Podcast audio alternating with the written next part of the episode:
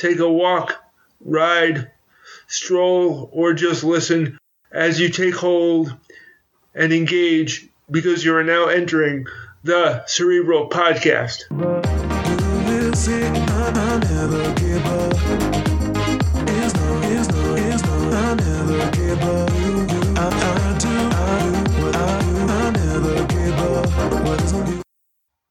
Joke of the day comes from comedian Alonzo Bodden.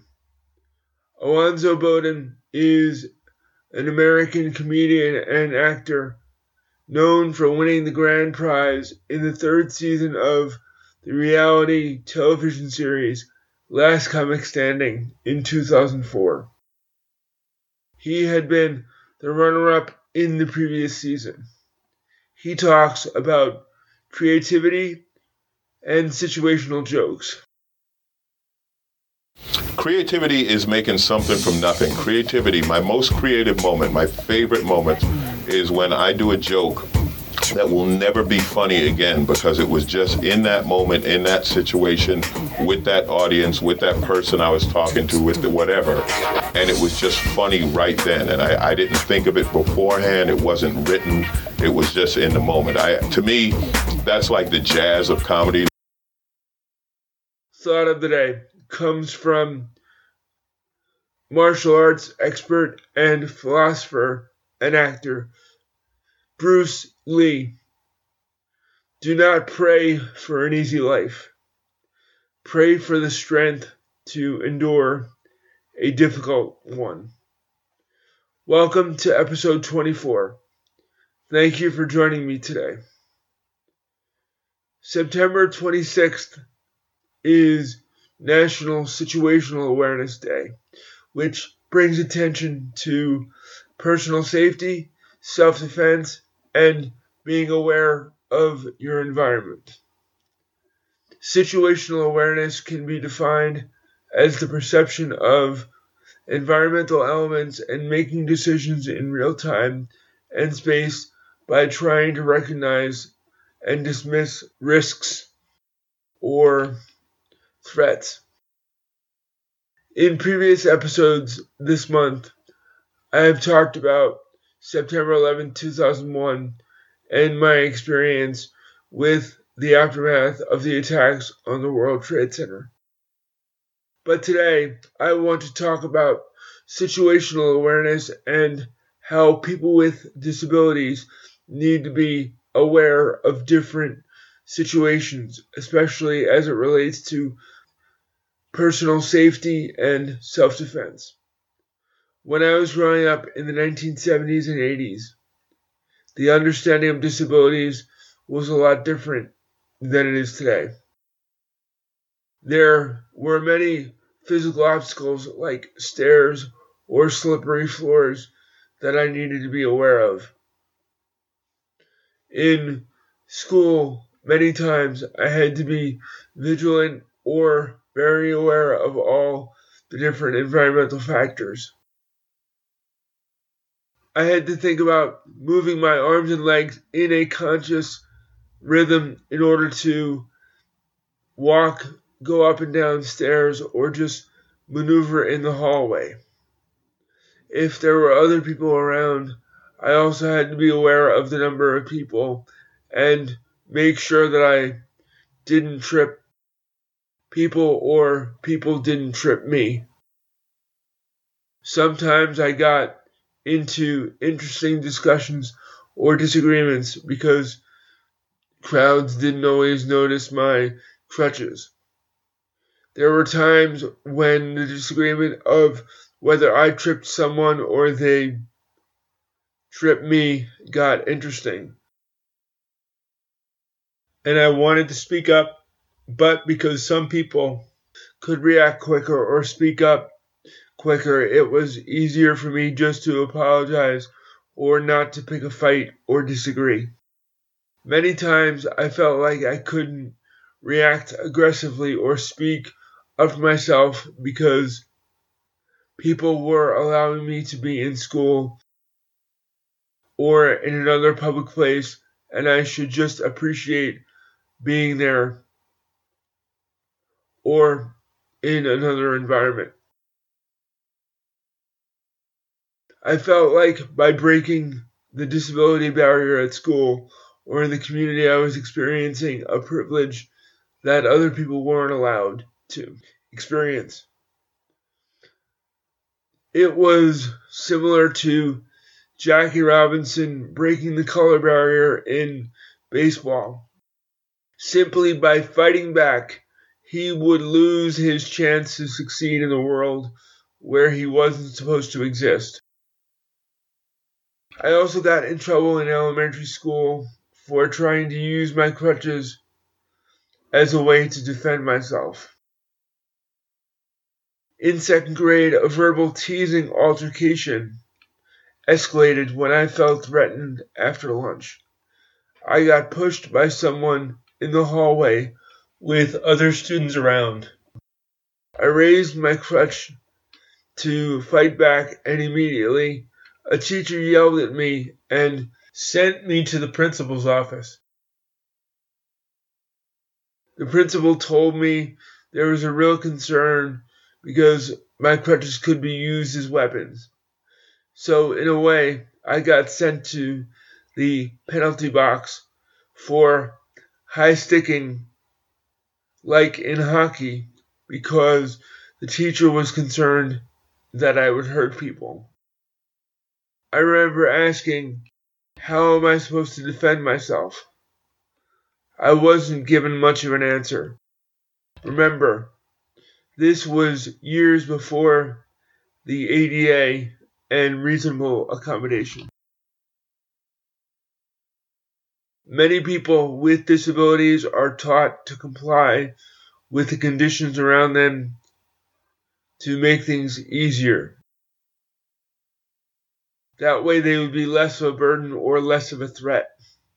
Sometimes when people with disabilities raise problems or issues, especially in crowded or public spaces, other people lash out with negative comments.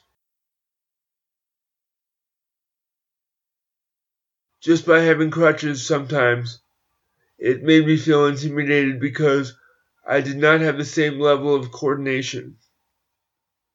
The consequence of asserting myself in situations also made me feel physically or intellectually vulnerable.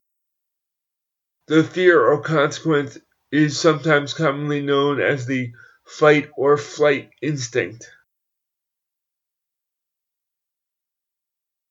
According to some recent studies, people with disabilities are 8 to 10 times more likely to be abused or have violence perpetrated on them because of their physical or other weakness. In episode 2 of the podcast, I talked about the importance of dignity and respect increasing larger living and learning spaces. I learned the importance of this in the leadership, empowerment, and Abuse Prevention Project at Virginia Commonwealth University. In a simple but powerful set of statements, those with disabilities can claim their own personal safety and security. The power statement has four parts. The first part of the power statement is I am strong. The second part of the power statement is My feelings are important. The third part of the power statement is I deserve to feel safe. The fourth and final part of the power statement is I deserve respect. Speaking up for people with disabilities can also be a challenge, but it is often the first line of defense in situational awareness. I have heard stories of people in wheelchairs yelling fire to scare perpetrators away and to escalate the urgency of the help needed. This is because sometimes the yelling for help by itself causes the bystander effect, where someone doesn't want to get involved. The bystander effect, or bystander apathy, is a psychological theory that states that individuals are less likely to offer help to a victim when there are other people around.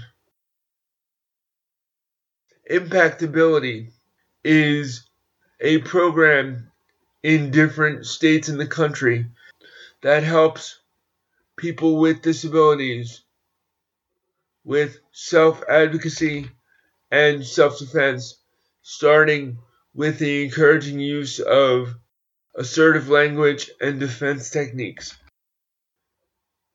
There's research from 2017 about using mixed martial arts to promote executive functioning in children with autism spectrum disorder. Executive function is a set of mental skills that include working memory, flexible thinking, and self control. People use these skills every day to learn and manage daily tasks. Trouble with executive functioning can make it hard to focus, follow directions, and regulate emotions, amongst other things. By using partner drills with typically developing peers, the children with ASD learn the importance of social turn taking, discipline, focus, and body control. The study used the theory of the zone of proximal development to pair typically developing peers with those with autism spectrum disorder. The zone of proximal development, also known as scaffolding, is an area of learning that occurs when someone is assisted by a teacher or a peer with a higher skill set.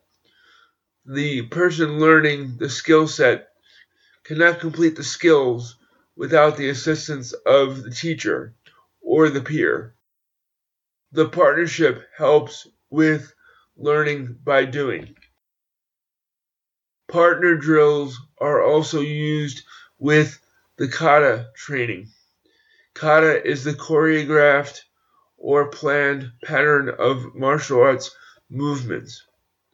Meditation and breathing are also used as tools to help with self regulation when students become frustrated or overwhelmed. In this week's Rite of Passage experience, also known as the acronym ROPE, I want to talk about my experience with martial arts and self defense. Growing up in the 1980s, I was a big fan of the Karate Kid movie with Ralph Macchio and Pat Morita. I remember seeing Pat Morita in the movie as Mr. Miyagi and wondering why is Arnold from the TV show Happy Days in the movie? It was in fact the same actor. I also remember seeing Larry Drake in the Karate Kid movie. Larry Drake played the developmentally disabled Benny Stulwicz in the TV show LA Law. They didn't use person first language in the 1980s.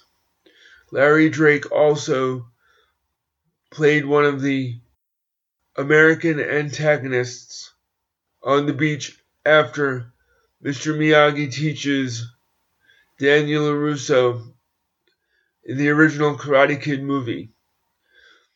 I later became a fan of Bruce Lee after discovering him in an Atari game. Atari is the 1980s dinosaur of the PlayStation or Nintendo Switch. A year after September 11th happened, I found a jiu-jitsu self-defense class at the YWCA on 53rd Street in New York City. It was a regular class. I asked Robin Rosenthal if she would help me adapt to the class with the use of my crutches and stick fighting.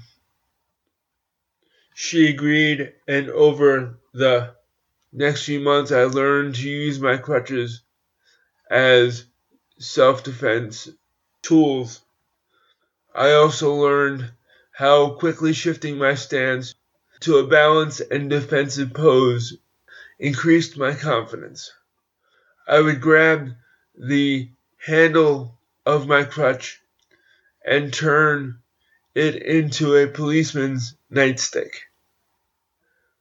I also learned about quick weak points of the knees, elbows, and other joints.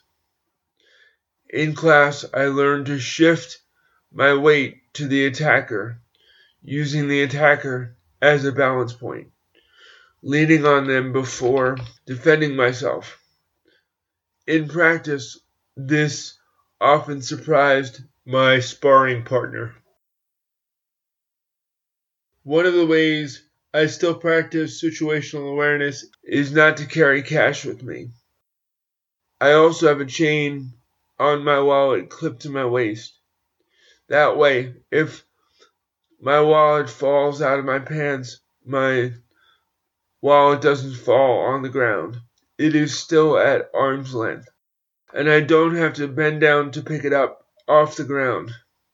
When I'm alone, especially at night, I keep focused on where I'm going. I don't let anything stop me from where I am going unless there is something physically in my way. I also have a simple mental checklist.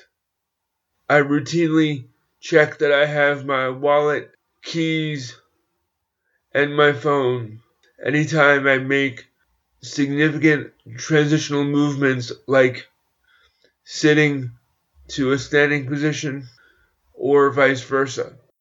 How can you increase your situational awareness? Who can you work with to practice your situational awareness? I want to leave you with a thought from Bruce Lee's daughter, Shannon Lee, who talks about her dad's fight to make himself better. So there was this sort of constant struggle, but because of that, I think he developed very early on this understanding that he had to rely on himself and he had to hone himself. Thank you for allowing me to be a voice inside your head. Please share this podcast with someone you know. Were there one or two specific things that you learned or liked would you mind joining and sharing it on the Cerebral Podcast Facebook group? You can listen to the show on Podbean, iTunes, Google Play, and Spotify, or wherever you find your podcasts. Thank you to the listeners who support the show on the Cerebral Podcast Facebook group. I invite you to join the group. You can also email the show at the cerebral podcast at gmail.com or send questions, comments, or ideas for the show. And remember, it takes effort to be vulnerable, be accountable, and be respectful in the way you treat others and yourself. You can be the biggest variable in your life when you take ownership. Now, take hold, engage in your world. You are now leaving the Cerebral Podcast.